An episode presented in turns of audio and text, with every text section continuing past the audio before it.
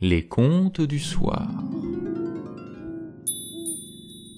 Pleine lune d'hiver, prenons le contre-pied du froid et de la grisaille avec une nouvelle série consacrée aux lettres de mon moulin d'Alphonse Daudet.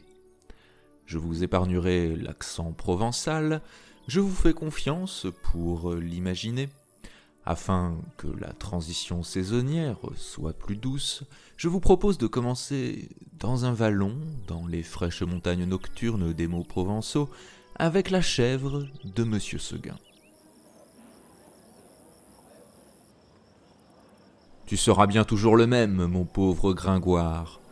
Comment On t'offre une place de chroniqueur dans un bon journal à Paris, et tu as l'aplomb de refuser? Mais Regarde-toi, malheureux garçon, regarde ce pourpoint troué, ces chausses en déroute, cette face maigre qui crie la faim. Voilà pourtant où t'a conduit la passion des belles rimes, voilà ce que t'ont valu dix ans de loyaux services dans les pages du Sir Apollo. Est-ce que tu n'as pas honte à la fin Fais-toi chroniqueur, imbécile, fais-toi chroniqueur. Tu gagneras de beaux écus à la rose, tu auras ton couvert chez Bréban et tu pourras te montrer les jours de première avec une plume neuve à ta barrette. Non, tu ne veux pas, tu prétends rester libre à ta guise jusqu'au bout. Eh bien, écoute un peu l'histoire de la chèvre de Monsieur Seguin. Tu verras ce que l'on gagne à vouloir vivre libre. Monsieur Seguin n'avait jamais eu de bonheur avec ses chèvres. Il les perdait toutes de la même façon. Un beau matin, elles cassaient leurs cordes, s'en allaient dans la montagne, et là-haut, le loup les mangeait. Ni les caresses de leur maître, ni la peur du loup, rien ne les retenait. C'étaient, paraît-il, des chèvres indépendantes, voulant à tout prix le grand air de la liberté. Le brave monsieur Seguin, qui ne comprenait rien au caractère de ces bêtes, était consterné. Il disait C'est fini, les chèvres s'ennuient chez moi, je n'en garderai pas une. Cependant, il ne se découragea pas, et après avoir perdu six chèvres de la même manière, il en acheta une septième. Seulement, cette fois, il eut soin de la prendre toute jeune pour qu'elle s'habituât à demeurer chez lui. Ah, Gringoire, qu'elle était jolie, la petite chèvre de monsieur Seguin, qu'elle était jolie, avec ses yeux doux, sa barbiche de sous-officier, ses sabots noirs et luisants, ses cornes zébrées et ses longs poils blancs qui lui faisaient une houppelande.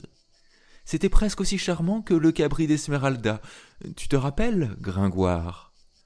Et puis docile, caressante, se laissant traire sans bouger, sans mettre son pied dans l'écuelle, un amour de petite chèvre.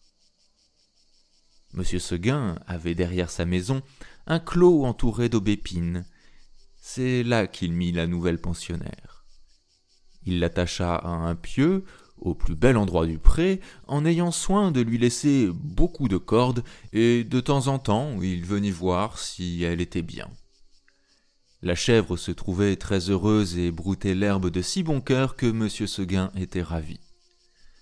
Enfin, pensait le pauvre homme, en voilà une qui ne s'ennuiera pas chez moi.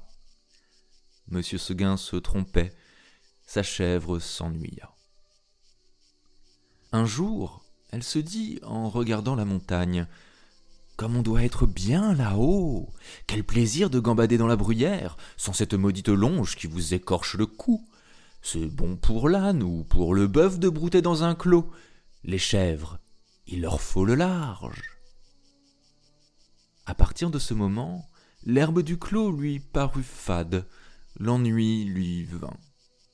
Elle maigrit, son lait se fit rare, c'était pitié de la voir tout le jour sur sa longe, la tête tournée du côté de la montagne, la narine ouverte en faisant mais tristement. Monsieur Seguin s'apercevait bien que sa chèvre avait quelque chose, mais il ne savait pas ce que c'était. Un matin, comme il achevait de la traire, la chèvre se retourna et lui dit dans son patois Écoutez, monsieur Seguin, je me languis chez vous.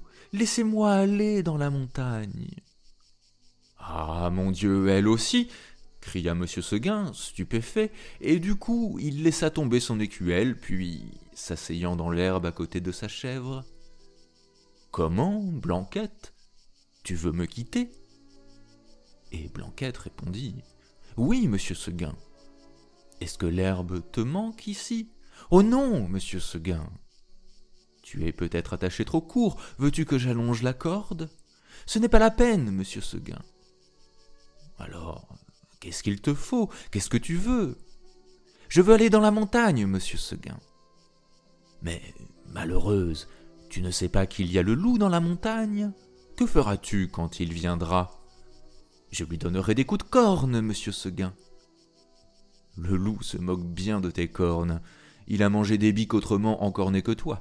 Tu sais bien, la pauvre vieille Renaude qui était ici l'an dernier, une maîtresse chèvre, forte et méchante comme un bouc, elle s'est battue avec le loup toute la nuit, puis le matin, le loup l'a mangée. Pécaire, pauvre Renaude, ça ne fait rien, monsieur Seguin, laissez-moi aller dans la montagne. Bonté divine, dit monsieur Seguin. Mais qu'est-ce qu'on leur fait donc à mes chèvres? Encore une que le loup va me manger?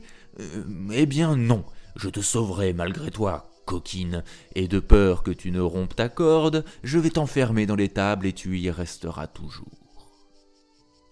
Là-dessus, M. Seguin emporta la chèvre dans une étable toute noire, dont il ferma la porte à double tour. Malheureusement, il avait oublié la fenêtre, et à peine eut-il le dos tourné que la petite s'en alla. Tu ris, Gringoire, parbleu, je crois bien. Tu es bien du parti des chèvres, toi, contre ce bon monsieur Seguin. Nous allons voir si tu riras tout à l'heure. Quand la chèvre blanche arriva dans la montagne, ce fut un ravissement général. Jamais les vieux sapins n'avaient rien vu d'aussi joli. On la reçut comme une petite reine. Les châtaigniers se baissaient jusqu'à terre pour la caresser du bout de leurs branches, les genêts d'or s'ouvraient sur son passage et sentaient bon tant qu'ils pouvaient. Toute la montagne lui fit fête. Tu penses, Gringoire, si notre chèvre était heureuse? Plus de cordes, plus de pieux, rien qui l'empêchât de gambater, de brouter à sa guise. C'est là qu'il y en avait de l'herbe, jusque par-dessus les cornes, mon cher. Et quelle herbe, savoureuse, fine, dentelée, faite de mille plantes. C'était bien autre chose que le gazon du clos. Et les fleurs, donc, de grandes campanules bleues, des digitales de pourpre à long calice, toute une forêt de fleurs sauvages débordant dessus que capiteux. La chèvre blanche, à moitié saoule, se vautrait là-dedans, les jambes en l'air et roulait le long des talus, pêle-mêle avec les feuilles tombées et les châtaignes. Puis, tout à coup, elle se redressait d'un bond sur ses pattes. Hop La voici partie, la tête en avant, à travers le maquis et les brussières, tantôt sur un pic, tantôt au fond d'un ravin, là-haut, en bas, partout. On aurait dit qu'il y avait dix chèvres de Monsieur Seguin dans la montagne. C'est qu'elle n'avait peur de rien, la blanquette. Elle franchissait d'un saut les grands torrents qui l'éclaboussaient au passage de poussière humide et d'écume. Alors, toute ruisselante, elle allait s'étendre sur quelques roches plates et se faisait sécher au soleil. Une fois, s'avançant au bord d'un plateau, une fleur de cytis entre les dents, elle aperçut en bas, tout en bas dans la plaine, la maison de M. Seguin avec le clos derrière. Cela la fit rire aux larmes. Que c'est petit, dit-elle. Comment ai-je pu tenir là-dedans? Pauvrette, de se voir si haut perché, elle se croyait au moins aussi grande que le monde. En somme, ce fut une bonne journée pour la chèvre de monsieur Seguin. Vers le milieu du jour, en courant de droite et de gauche, elle tomba dans une troupe de chamois en train de croquer une lambusque à belles dents. Notre petite coureuse en robe blanche fit sensation. On lui donna la meilleure place à la lambusque, et tous ces messieurs furent très galants. Il paraît même, ceci doit rester entre nous, Gringoire, qu'un jeune chamois, à pelage noir, eut la bonne fortune de plaire à Banquette. Les deux amoureux s'égarèrent parmi le bois une heure ou deux, et si tu veux savoir ce qu'ils se dirent, va le demander aux sources bavardes qui courent invisibles dans la mousse. Tout à coup, le vent fraîchit, la montagne devint violette, c'était le soir. Déjà dit la petite chèvre, et elle s'arrêta, fort étonnée. En bas, les champs étaient noyés de brume. Le clos de M. Seguin disparaissait dans le brouillard et de la maisonnette on ne voyait plus que le toit avec euh, un peu de fumée. Elle écouta les clochettes d'un troupeau qu'on ramenait et se sentit l'âme toute triste. Un gerfaut qui rentrait la frôla de ses ailes en passant. Elle tressaillit, puis ce fut un hurlement dans la montagne.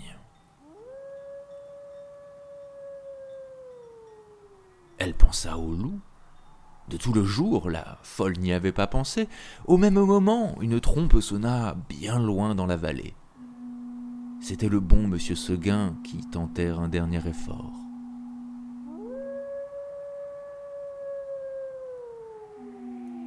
Reviens, reviens, criait la trompe.